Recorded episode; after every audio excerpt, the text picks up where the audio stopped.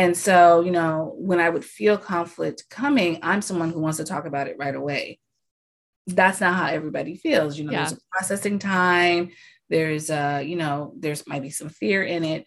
And so on our family bulletin board, I was really clear about coming to some communication norms for our family that would be reviewed um, at mid-year every year. Just the kids were growing, you know, we're all changing and different things are going. And initially my mother-in-law just thought this is just over the top. This is too much. right? Did she know? say that to you or you just felt it from her? No she said this is different. That's exactly that that, that means all those things. Right. Hi this is Denaye. I'm the founder of simple families. Simple families is an online community for parents who are seeking a simpler more intentional life. In this show, we focus on minimalism with kids, positive parenting, family wellness, and decreasing the mental load. My perspectives are based in my firsthand experience raising kids, but also rooted in my PhD in child development. So you're going to hear conversations that are based in research, but more importantly, real life. Thanks for joining us. Hi there. Happy February. Denaye here. Thank you so much for tuning in. I'm coming to you live from my mini microphone in the middle of Columbus, Ohio, because I am stranded here. I flew in this week. I did a live event with the minimalists, Joshua and Ryan, for their book tour.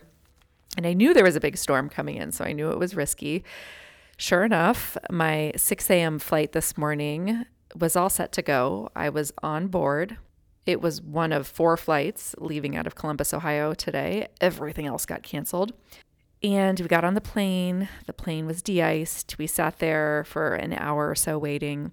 And all of a sudden, the pilot announced that there was too much ice on the runway. So they were closing the runways and that we were going to go back to the terminal and we could rebook our connections there. So I immediately got on the phone and booked a hotel for the night, knowing that everything else was canceled for the rest of the day. So I make my way over to the hotel. I get checked into my room. Two or three hours later, looking out the window of my airport hotel, and I see a plane taking off. And sure enough, it's my plane. my plane was not canceled, it was just delayed. And I somehow missed the memo. I think I had my headphones in. So now I'm stranded because I sat here watching my plane take off. and I'm telling you this story because last week I was talking with Mr. Chaz about mistakes and the importance of admitting mistakes and knowing that our kids are human and they're going to make big mistakes just like us. This mistake has left me stranded for at least another day or two. And as a result, I'm on my little tiny lapel mic. So if the show sounds a little bit different this week, that's why. This is definitely the longest I've ever been away from my kids. I have a little separation anxiety.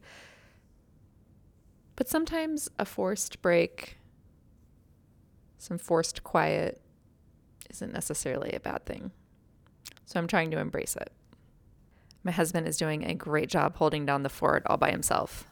He's doing so great that maybe I should do this more often, but perhaps go somewhere a little sunnier. Nonetheless, I have a great episode for you today. I'm talking with Kanisha Baynard. That's her voice that you heard in the intro. Kanisha and I are talking about multi generational families.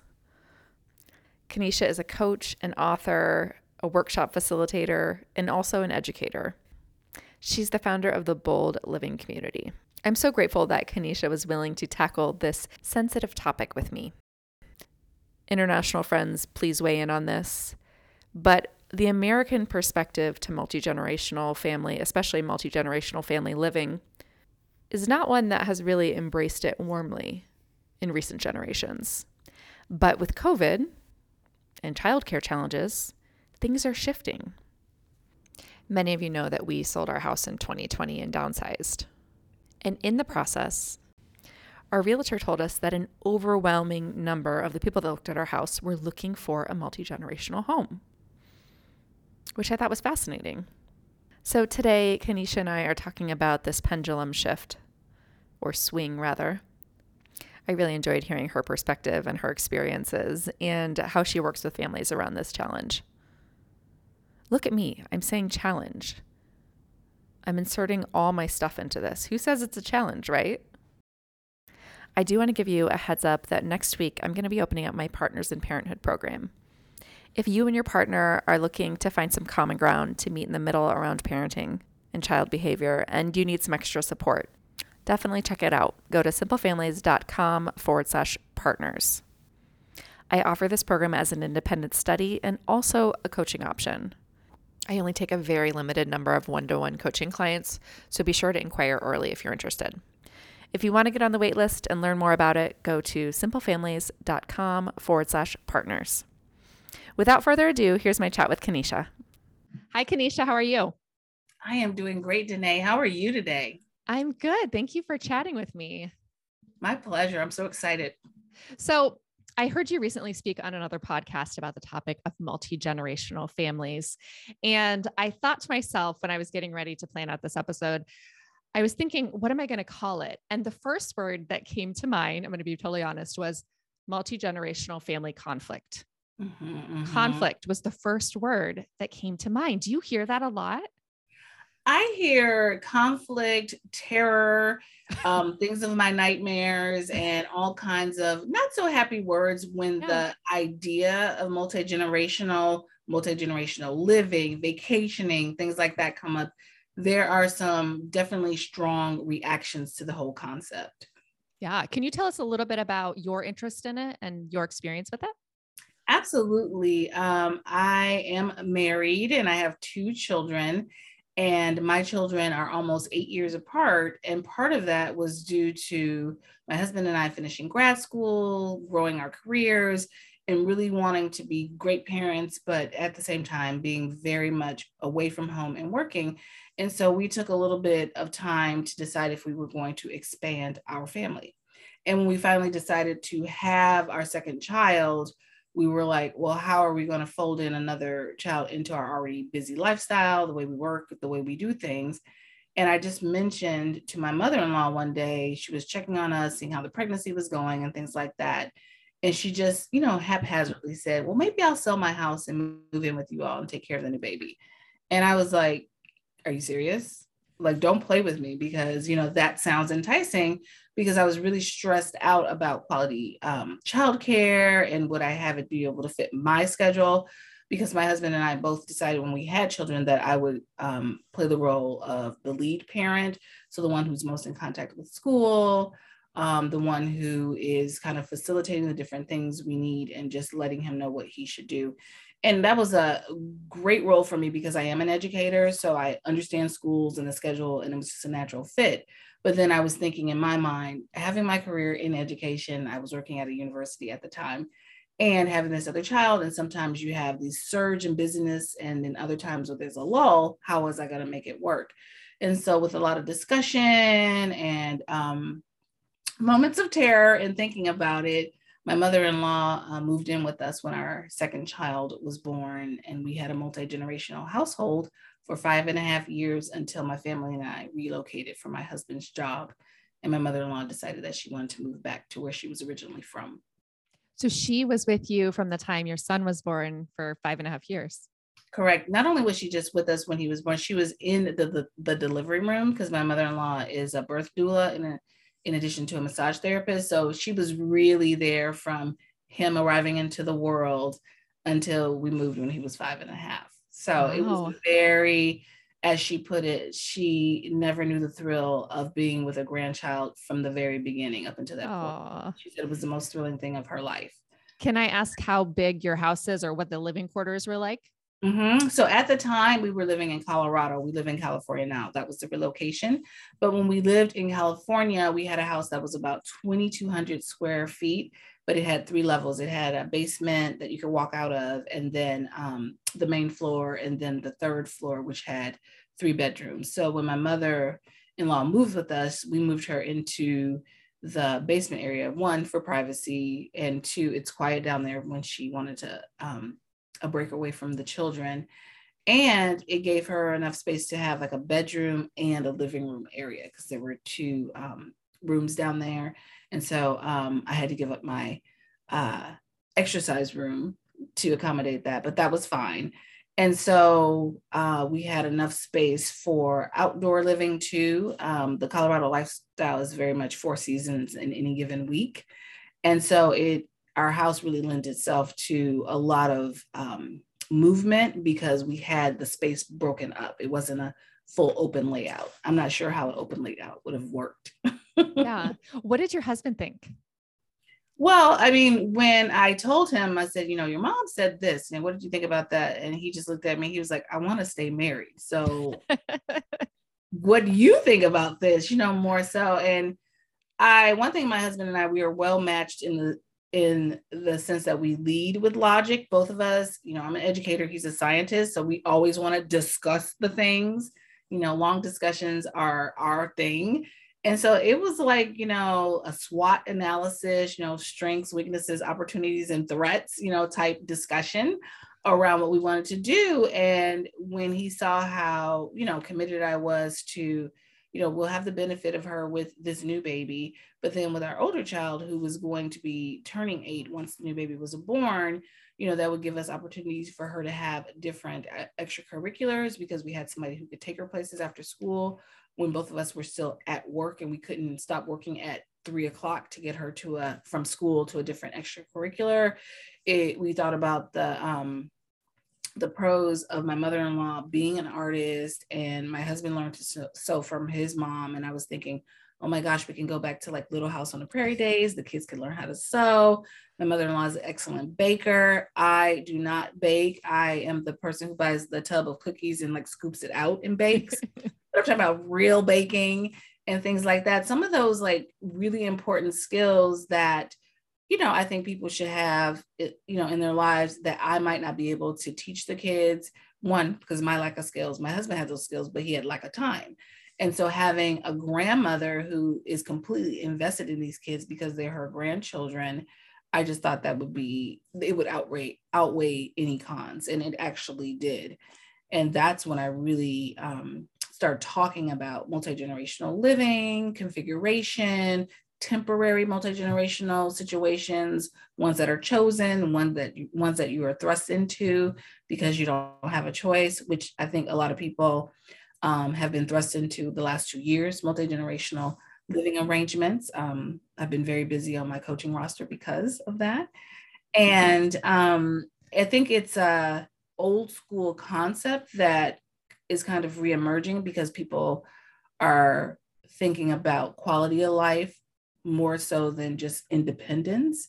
And so I think we're going back in many ways to some old school, if you want to call it that, ideologies around what families can be and what they will look like. Yeah. Interesting. The pendulum swings, right? Mm-hmm. How I feel like there's so many new ideas of what family looks like, but also kind of reconsidering some of the old ones that we can also bring with us as we move forward too. Yeah. And I think one thing for us that comes out sometimes, I used to run a blog specifically about our living arrangement, but you know, when that ended, I stopped running that. But one thing we talked about is we are a multicultural family.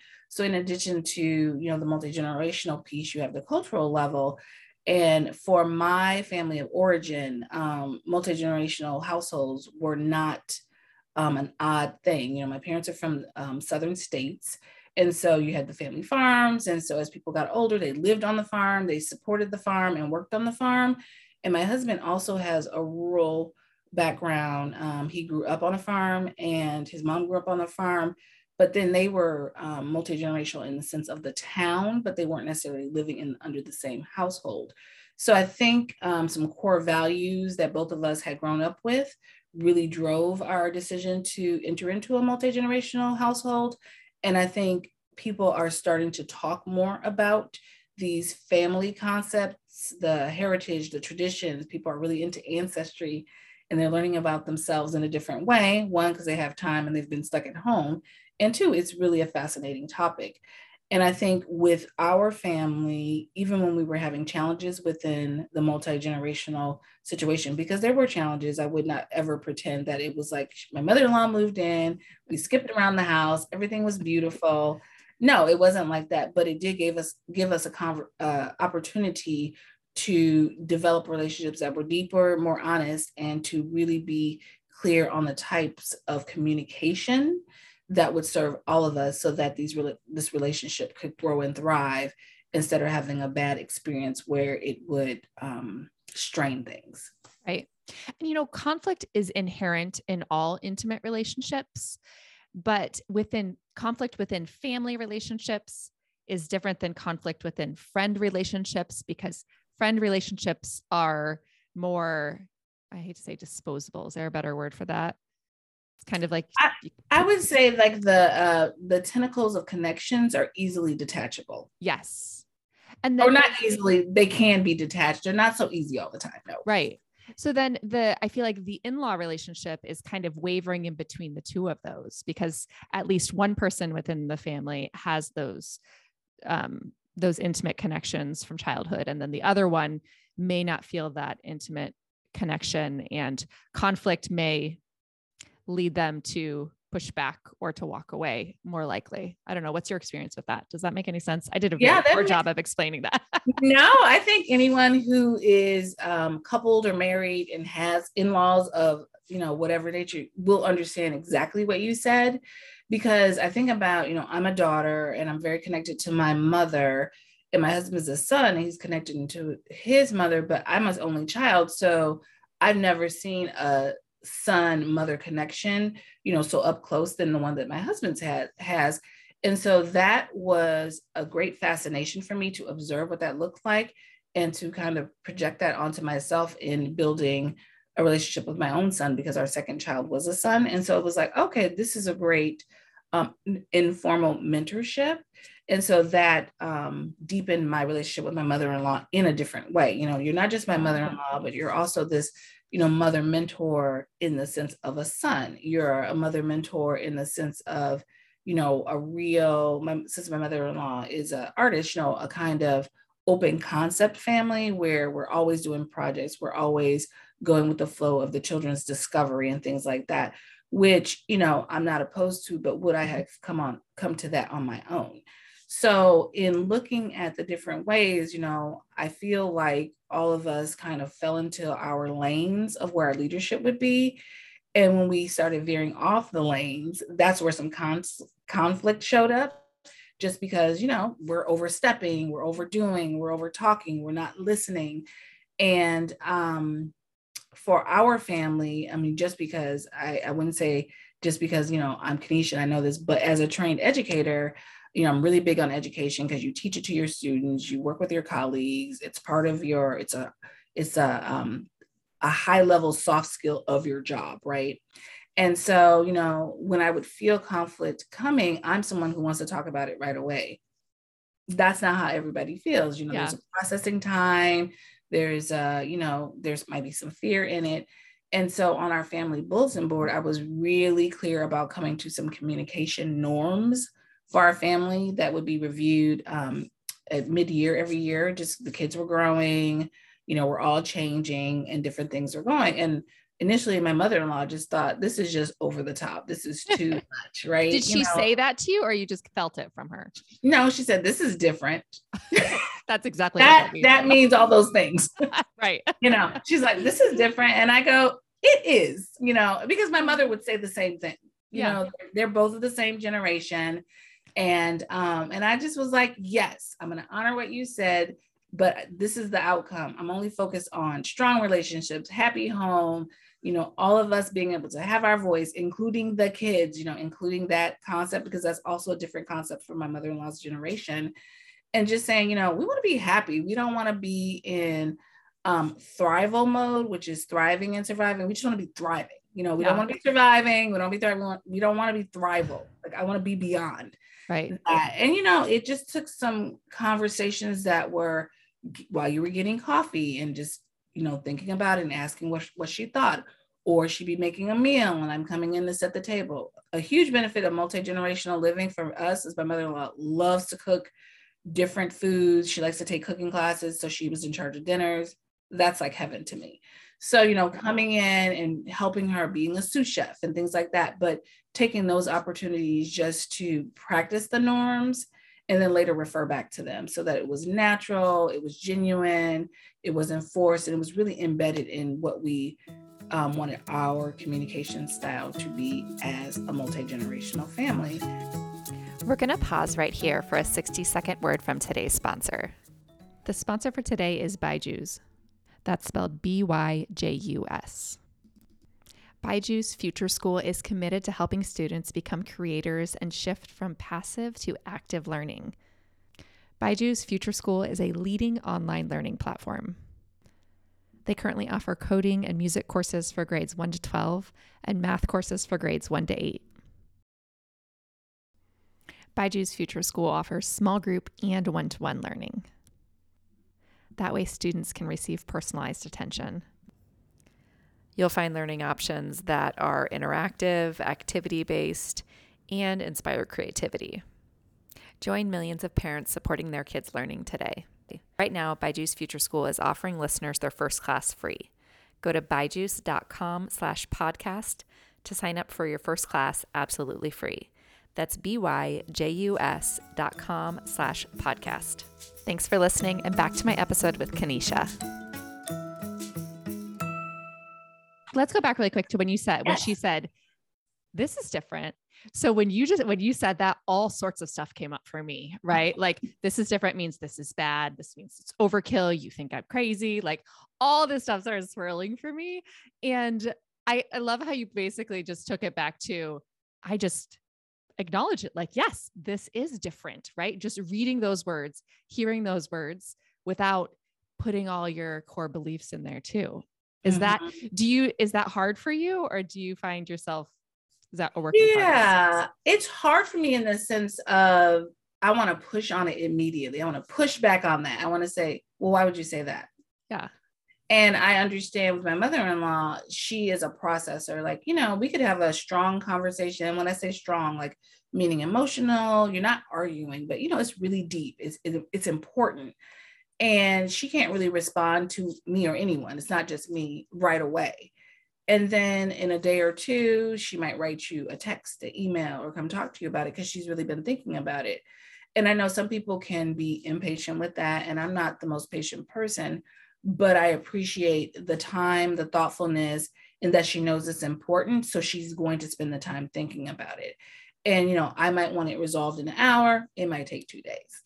Yeah. You know, that's also different. I'm different too. And I think because we were um, married about eight years, my husband and I, before my mother in law entered into this multi generational household with us, you know, I knew those things about her but then I was having them in real time every day. So it took an extension of my patience, you know, me assisting the situation in, you know, my expertise of communication, for an example, or her assistance and her expertise of managing more than one child. You know, she had a two and a half year old and then she had twins. So, you know, she had small kids and she just knows how to manage that you know, all at the same time where I was like, oh, I have a seven year old. Okay, now from now new baby. Yeah. type thing. And so, you know, her assistance in that, and then us learning together and growing up together. And I did say to her, I said, okay, when you come, we're all growing together. We're all back in school of family. And she just thought that was the hilarious thing. But she understood it because she used to run a preschool. She's raised these children. You know, she's kept her nieces and nephews. She has a a total of six grandkids. Our youngest is the last grandbaby. And so, you know, we're learning together. And um, I think she understood the value of those interactions, even though it might have been might have been kind of silly in the beginning or difficult in the beginning or scary even. Um, because I can only imagine, and I'm thinking she hasn't said this to me, but you know, I'm a mother, my son is much older, and you know, as a mother in law, I would be worried if my son's partner, wife, um, was upset with me, how that would affect their relationship, and then how my son would view me. And I imagine she was always negotiating that for herself too. Yeah. I think about so there's this book called Far from the Tree by Andrew Solomon. Have you ever heard of it? I have, yes. Have you have you ever opened it up? It's I've, a thousand pages long. I haven't, no, but I, I, I always hear references to it. okay. about the John research base and yes go ahead it's it's a big one so it's yeah. it's big because it's physically big but it's also just super heavy i've talked i talk about it all the time on the podcast because it's just it feels very um insightful for me in many ways but one essentially what he talks about is there are kids who fall far from the tree who mm. have different identities different interests different um, ways of living than their parents and then there are kids who fall close to the tree and the kids who fall farther from the tree often struggle to have more of a connection with their families of origin. It's not as easy for them to connect and have that ongoing relationship. I mean, there's much more to the book, but that's kind of that's one of my big takeaways from it. And I think about how this impacts multi-generational families, especially when the child marries someone who falls far from the tree. Mm-hmm. So like I think about like I have a friend who was raised in a conservative Catholic family with married parents and then he married an atheist who was raised by a single lesbian. So, you know, she he married a a woman who was far from his family of origin tree and they're living a life that looks very different than his own parents lived. And what is that how does that impact family connection and is it possible to still have that close intergenerational family bond? What do you think?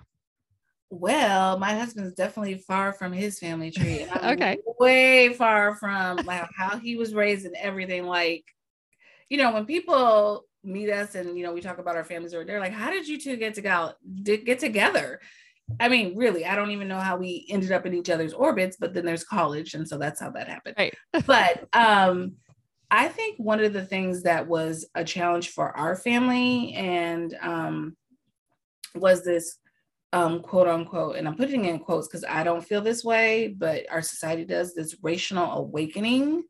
You know, I'm a person of color, I'm a Black woman.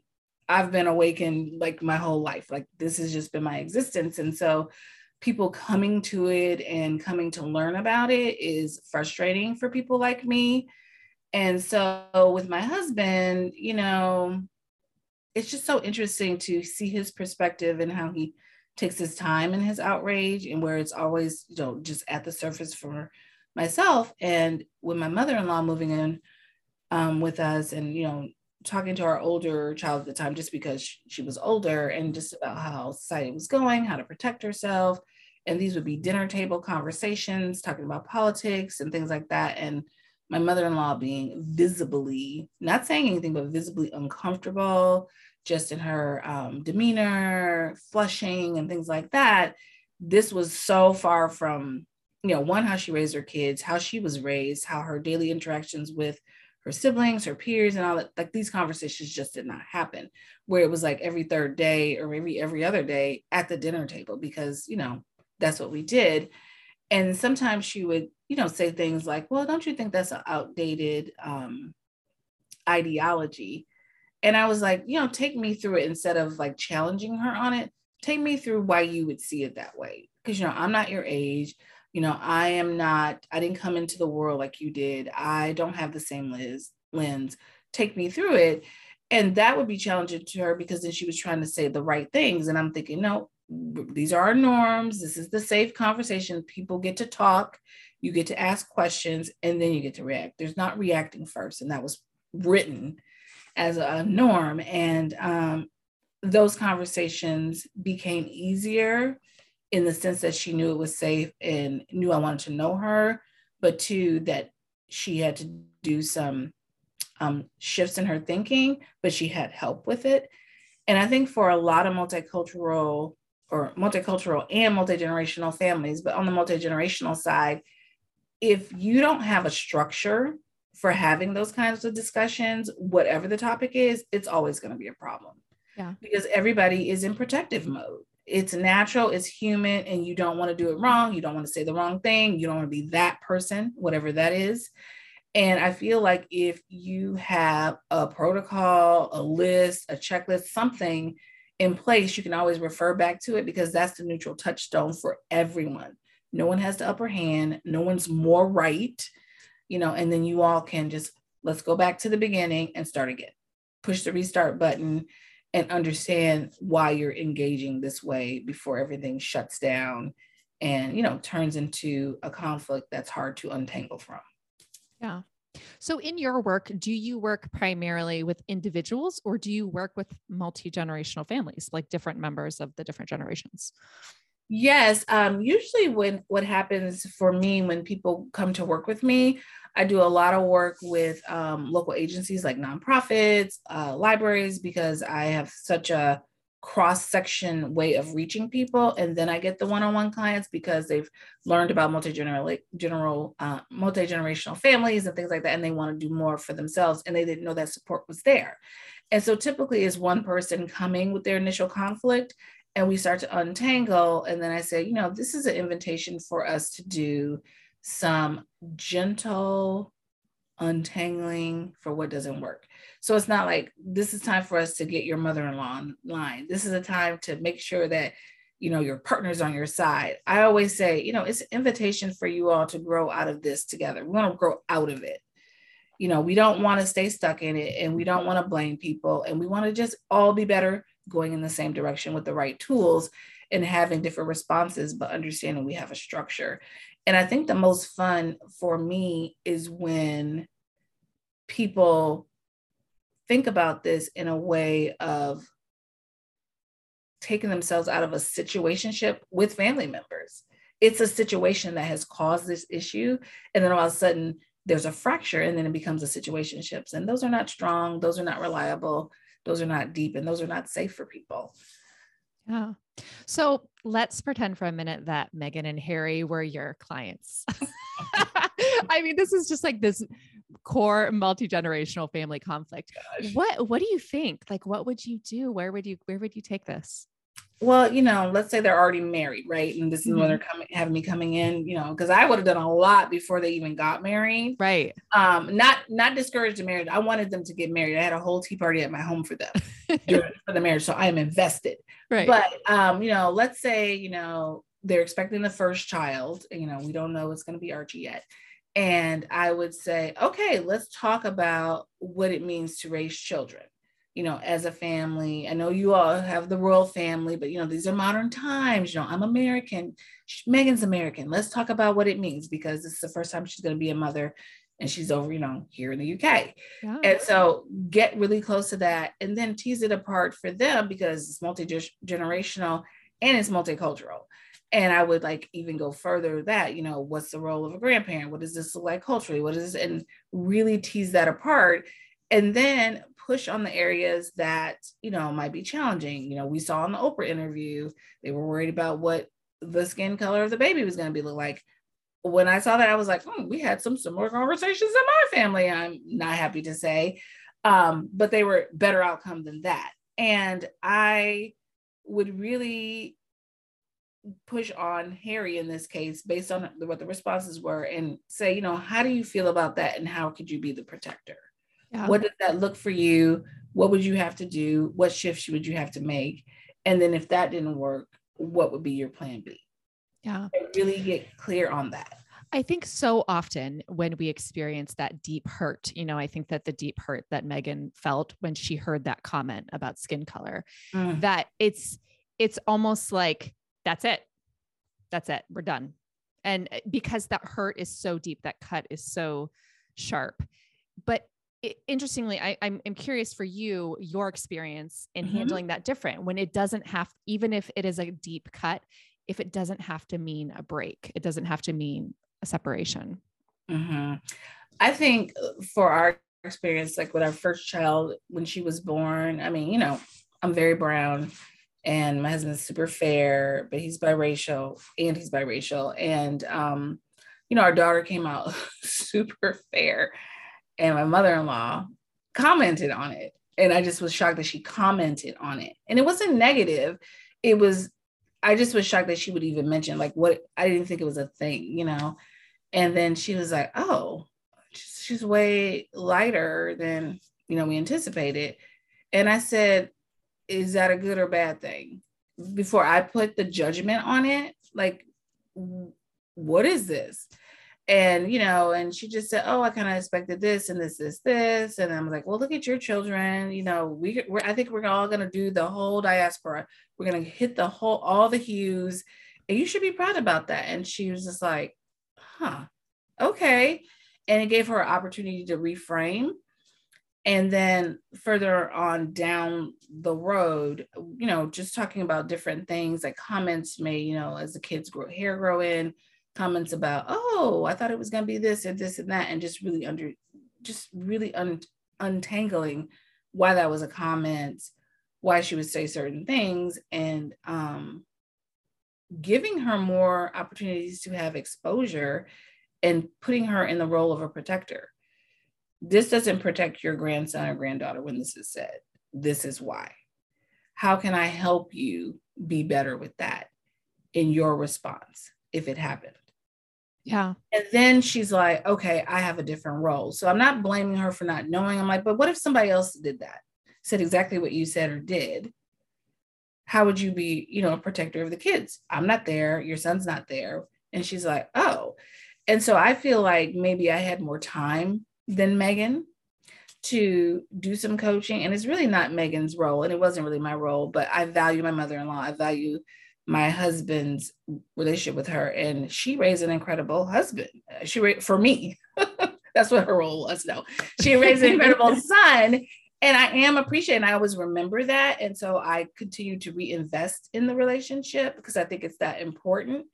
And um in harry and meghan's case like if they couldn't have the conversations which it seems like they couldn't like you know there's so many structures and rules yeah. and things like that if they could not you know make space for these conversations, I think they did the best thing to remove themselves because you can only get as far as all parties are willing to go. Yeah, that's a and great. If they were the only ones wanting to do the work, then nothing can happen. Right. Yeah. And it sounds like in your situation, your mother in law had um, an open mind and was open to learning and open to growing, which do you think that's a huge factor in success in these relationships? It absolutely is. I, and when I say, um, I don't want to say she had a closed mind because there was often some offense sometimes because, you know, the way she translated it is just like she thinks I'm that person. You know, even if I haven't said that, because, you know, we have our internal dialogue. And so you have to understand, I have to understand my mother in law, anybody else involved that this is really about love. This is about the patience, the assistance, the learning. You know, we really want this to be right for the family, not so I can have the upper hand. And so you mm-hmm. constantly have to remind this is not a power play. This is not a power struggle. This is our family. And I told my mother-in-law, I said, you know, sometimes people consider outlaw, you know, in-laws like outside of the family. I'm like, you are a family. You are in the family. You're, you know what I mean? So you are in here doing our things together. This is us. And that was a constant um, reminder to her just because, you know, she had in laws at some point. So she had her own ideology about what in laws were. And so maybe I was bumping up against then, that. I don't know. But I wanted to redefine that for our particular multi generational family. Yeah. And, you know, and that was also a conversation I had to have with my own mother too. Like, you know, now you have a living grandma. So the other grandma's like, wait a minute, what's my role? And I'm like, it's our family. This is how our family. So it wasn't just within the home, it was the extended part of the other set of parents too. And it, it took a lot of conversations. And then they became their own team of grandmas.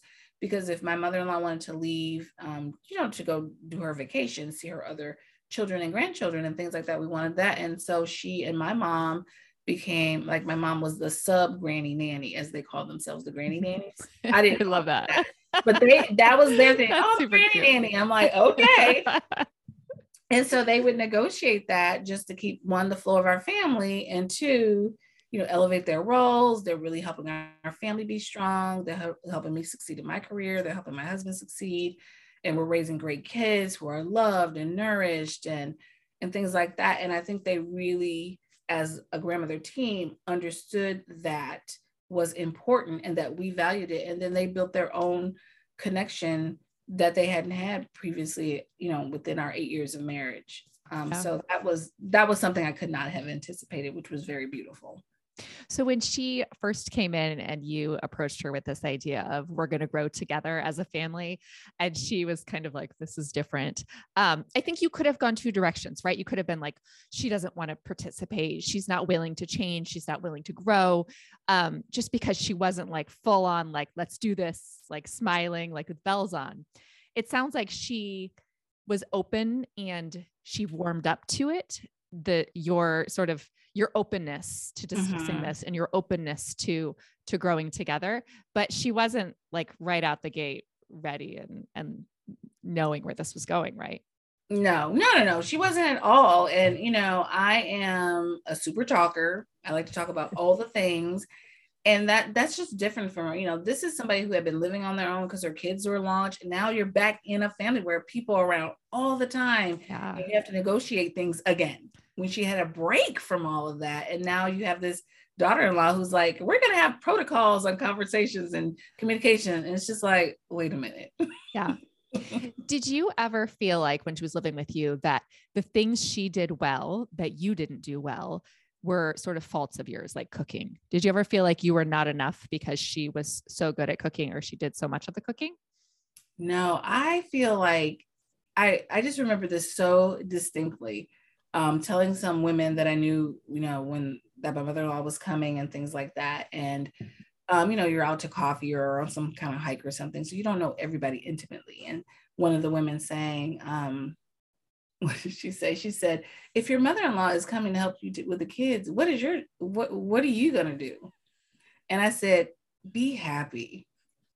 she just looked at me. I love that. And I just was, and now that I was prepped, I was like, I'm just gonna be happy. And I said, you all always comp- complain about how tired you are, yeah. how you don't even want to go on date nights, how you know it's affecting your intimacy with your partner and stuff like that. I said, I'm gonna have breaks my meals are gonna be cooked. Oh my God, I'm gonna be happy. And they were just like, okay. And I did have a lot of questions of, so is your mother-in-law in charge of the house? Are you not the lady of the house? And things like that. And I said, you know, I'm definitely not the lady of the kitchen. And that's great. I'm would, not the lady of the kitchen. I would be happy to give up that role any day. And, you know, I don't, I don't need that. And I'm glad she was great at it. And, you know, you know, when you have to be those moms who are, there's all those movies where the working mom makes these fake, you know, makes the um, store bought goods look homemade and stuff like. I just didn't have to play that game. I didn't have to negotiate it. I didn't have to get involved in it. I had help, and I just remember so distinctly watching Grey's Anatomy one episode because there's a gazillion when Sandra Oh's character is like, I wish I had a wife. And I was like, oh my gosh, I almost have my own wife. This is awesome. like, you know, like another woman, like saying yeah. the things that a lot of us wish yeah. when we're a partner like this. And I was like, oh, I am just doing so great. And this is not, and I'm a planner, and this was not on my life plan. Okay. Yeah. Never. I think that you got to do what so many of us say we want to do, which is sit down and take a break and yes. breathe and have a little space. And there, it, it's fascinating because I think we're caught up in if I could only get a break, but then also it's not okay to take a break. It's not okay to sit down. So it, we're kind of pulled back and forth between this dynamic as women and as mothers. It's hard. Um, when I was working at the university, there were two other women in our department who had um, parents living with them. One woman had her husband's parents, both of them, and another woman had her own parents. And when we found that out about each other just randomly, I mean, we were like, isn't this great because of this? And isn't this great because of that? And we really were so excited to talk to other people who didn't question why you were doing, they just talked about the benefits and they questioned how you were doing certain things because you were negotiating, like, oh, you know, when the grandparents get a little bit tired, how do you negotiate this or how do you keep the kids out of their way and things like that? And we had this small community. We were all women, we were all working, and we just talked about how we were just feeling less tense, overdoing all the time. None of us ever had to do that 5 or 6 p.m. grocery store run, which we hate because it's so crowded, because that could be done during the day. And, you know, this was before, you know, everyone was doing like delivery groceries. And so it was just really a comfort to find your own sub community of people who were doing the same things and you could vent to when there was a challenge because they understood exactly what the issue is. Like this is just a small issue but i love our setup as a multi-generational family but this issue is driving me nuts. Have you experienced it? What did you do? What was yeah. the resource? And i think what you said about you know women just say i wish i could stop. I wish i could rest. I could just sit down. There are not enough thoughtful conversations around that because then people are like, well, so and so is doing it well, and they're doing that, and they're able to manage it. And I think if we could just take the adulting part out of it, like we're supposed to be able to do these things as an adult, maybe so, but not at the same time. We need breaks, we need rest, we need help, we need support. We need a structure that is going to contribute contribute to our thriving and be able to talk about that without people judging us for it or thinking we're weak or unable or we don't have it all together. I do think in the last two years, those conversations are spilling out of people just because they're not holding it together or holding it in anymore because it's unnecessary. Yeah, absolutely. Well, Kenesha, thank you so much for this. This was such a great chat and so many, so many good things to think about. My wheels are definitely spinning. Oh, thank you, Denaye. I love the opportunity to talk about families and support and specifically multi generational families because they do work when you put a lot of thoughtfulness and mindfulness into how you want yours to be. Yes. And tell us where we can find you online. Yes. So I am at boldlivingtoday.com. That is my website with the blog, the newsletter information, upcoming events, and ways that I can support um, groups, one on one coaching, and um, any customizable events. And then you can also find me on Twitter and Instagram at Kenesha Baynard. And then I'm also on LinkedIn, Kenesha Baynard. Great. Well, thank you so much. Thank you so much, Denaye. Have a great, great day. As always, thanks for tuning in. I hope you enjoyed my chat with Kenesha. When you have a minute, leave a rating or review on iTunes. That helps this show to reach more people. Thanks so much. Have a good one.